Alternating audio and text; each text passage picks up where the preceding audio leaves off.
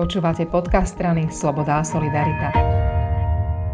Rozprávať sa budem so šéfkou výboru pre európske záležitosti Vládkou Marcinkovou, poslankyňou Národnej rady. Rozprávame sa krátko po rokovaní výboru, ktorý prijal dve uznesenia. Jedno sa týkalo samitu, na ktorý odchádza dnes večer premiér, samit európskych lídrov. Druhé uznesenie sa týka postoju Slovenska k Ukrajine. Na tomto výbore boli všetci koaliční poslanci, všetci koaliční zástupcovia a jeden opozičný. Iba jeden. Presne tak. E, bol tam Peter Kmet za stranu Hlas, ktorý aj podporil naše stanoviska. Musím povedať, že koalícia bola plne jednotná v stanoviskách premiéra, odsudzujúcich agresiu Ruska, ale takisto prejavujúcich solidaritu a pomoc Ukrajine. A tieto stanoviska podporil aj reprezentant strany Hlas, za čo mu ďakujem a slúži mu to k úcti, že aj táto strana našla, našla cestu a tak trochu si svojim gestom priznala chybu, že nestala na správnej strane do posiaľ. Vy ste potom pred novinármi hovorili najmä o ľuďoch. Asi všetci vydesene od rána sledujeme, čo sa deje, prepíname kanály, čítame Twitter, čítame Facebook a sledujeme aj to, čo sa deje s obyčajnými ľuďmi. Je to niečo, čo prišlo naozaj napriek tomu, že sme to mohli čakať nečakane. Nikto z nás nemohol predvídať, že vojenský útok bude v takomto rozsahu a že naozaj zažijeme od druhej svetovej vojny vojnu tak blízko našich hraníc. To je pre mňa ako človeka mladej generácie niečo, o čom som tak abstraktne čítala v dejpisných knížkach, ale nikdy nečakala, že sa takého niečoho dožijem. Čiže vo mne to, vo mne to naozaj zbudzuje veľmi silné emócie. A, a áno, moja myšlienka sa koncentruje najmä na tie ľudské životy a na ľudí, ktorí v tomto momente určite zažívajú strach a, a neistotu z toho, čo bude. Uh, ukrajinských občanov. Ja som ráno ležala vedľa mojej cery v posteli, ona sa ešte prebudzala ja som si prečítala prvé správy o tom, čo sa deje na Ukrajine. A, a prvé, čo mi napadlo, boli práve matky a otcovia na Ukrajine, ktorí sa prebudili do rána, kde počuli výbuchy a kde sa ich krajina zo dňa na deň ocitla vo vojne.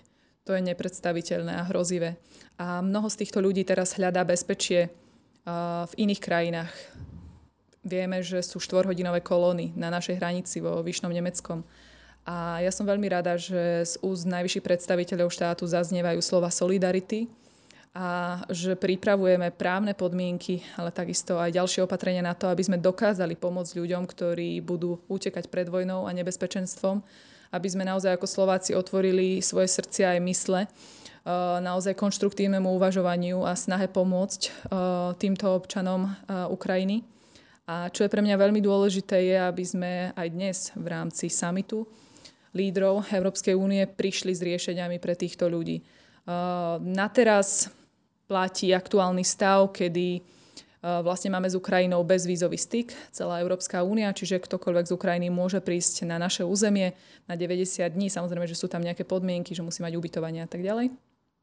Ale keď tento stav skončí, čo sa môže, čo sa môže mnohým stať a, a oni nebudú vedieť, čo ďalej, budú sa bať vrátiť do svojej krajiny, potrebujeme vedieť, aký proces týchto ľudí čaká. Ja osobne som názoru, ale hovorím len svoj osobný postoj, že týmto ľuďom nestačí ponúknuť azylovú pomoc, pretože azylový proces posudzuje každého jedného žiadateľa zvlášť. Ten proces je zdlhavý, veľmi bezzubý a v tejto naozaj veľmi ťažkej situácii, kedy môže ísť o tisícky ľudí na našich hraniciach alebo aj v našom priestore, ktorí tu budú chcieť zotrvať dlhšie a byť v bezpečí, budeme potrebovať iný mechanizmus ako ich budeme mať identifikovaných, ako budeme vedieť, kde sú, kde bývajú, či tu vôbec môžu fungovať pracovne alebo študovať a tak ďalej. Čiže toto sú všetko tie praktické dopady. Ja na ne nemám zatiaľ odpovede. To naozaj závisí od bezpečnostných zložiek a od ďalších predstaviteľov štátu. Ale môj názor je, že to nemôžeme nechať na súčasný právny stav a na nejaké azylové konanie. Musíme k tomu prijať uh, nové rozhodnutia. Parlament bude rokovať už zajtra, budú sa prerokovať samozrejme zákony súvisiace s touto situáciou, viaci sa dozvieme priebežne. Chcem sa ešte krátko opýtať na ten summit lídrov Európskej únie. Vy ste šéfka Európskeho výboru. Zaznievajú také dve otázky. Jedna, že prečo Európa akoby nekonala skôr A druhá, že či tie sankcie, ktoré, o ktorých dnes asi lídry budú rokovať, e, budú postačujúce. Uh, Rusko si uvedomuje, v akom čase prišlo s touto hrozbou a nie je to náhoda. V Európe ešte len prebiehajú diskusie o tom a ich iniciátorom je Francúzsko, ktoré bude čoskoro predsedať Európe, či mať alebo nemať vlastnú európsku armádu pripravenú zakročiť v takýchto situáciách. Slovenská pozícia bola zatiaľ opatrná a nie príliš naklonená takémuto scenáru, ale ja si myslím, že aj vzhľadom na situáciu na Ukrajine sa mnohí, vrátane mňa, posúvajú názorovo smerom k tomu, že toto je riešenie pre Európu. Uh, Henry Kissinger známy uh, americký politik a diplomat v minulosti často tak posmešne hovoril na adresu Európy, že Američania nevedia, ktoré je to jedno telefónne číslo v rámci Európy, ktorému zavolať, keby potrebovali pomoc. Hovorili o vojenskej pomoci. A, a my to telefónne číslo asi budeme potrebovať. Budeme potrebovať uh, jednotné konvenčné zložky, ktoré, ktoré budú pripravené pomôcť aj našim partnerom v aliancii, ale konať za Európu. Čiže ja sa posúvam k tomuto názoru, ktorého veľkým zastancom na Slovensku je Mikuláš Zurinda. No a taká, taká druhá rovina um, tohto problému, kedy sa skloňuje, že Európa nereagovala adekvátne, uh, je aj to, že tu prebieha naozaj uh, momentálne veľký schváľovací proces smerom k Nord Stream 2 ktorý je obrovský plynovod, obrovská investícia medzi Nemeckom a Ruskom, a ktorá mala západnú časť Európy pokryť ruským plynom a ja chcem oceniť, že nemecký kancelár Olaf Scholz veľmi rázne, aj napriek tomu, že to je fatálne rozhodnutie, vážne rozhodnutie, zastavil tieto procesy ako reakciu na hrozbu, ktorá ide z ruskej strany lebo toto bolo dôležité spraviť. Takže aj napriek tomu, že v niektorých otázkach sa môže zdať Európska únia ako opatrná, v iných otázkach sme konali veľmi razantne a naozaj to tú situáciu posúva. Európska únia bude skloňovať vlastnú bezpečnosť. Bude hovoriť o tom, že musíme chrániť seba. Ale je veľmi dôležité, aby sme jedným dýchom povedali, že Ukrajina má našu plnú podporu, že jej pomôžeme humanitárne, potrebujú zdravotný materiál, potrebujú potraviny, potrebujú uh, zbrojársky pomôcť. Tam už každá krajina spravila, čo mohla a musíme urobiť viac, lebo bezpečie na Ukrajine je bezpečie tu u nás. A keďže sú ohrození, rovnaká hrozba je aj tu u nás. Čiže neklamme si.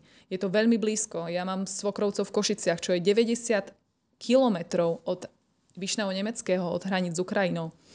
Uh, raketa, ktorá bude namierená na, na Užhorod, môže veľmi ľahko skončiť na našom území. Čiže uh, buďme opatrní, hovorme o reálnej hrozbe, zároveň upokojujeme paniku, lebo tá nám môže byť nepriateľom. Ale čo je veľmi dôležité je, aby sme ľudí povzbudzovali k tomu, aby boli tolerantní. K ľuďom, ktorí budú prichádzať v úteku pred vojnou, aby boli tolerantní k ťažkým rozhodnutiam, ktoré bude príjmať parlament aj vláda.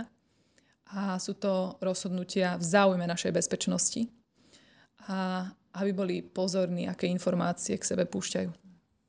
Ďakujem veľmi. Ďakujem aj ja.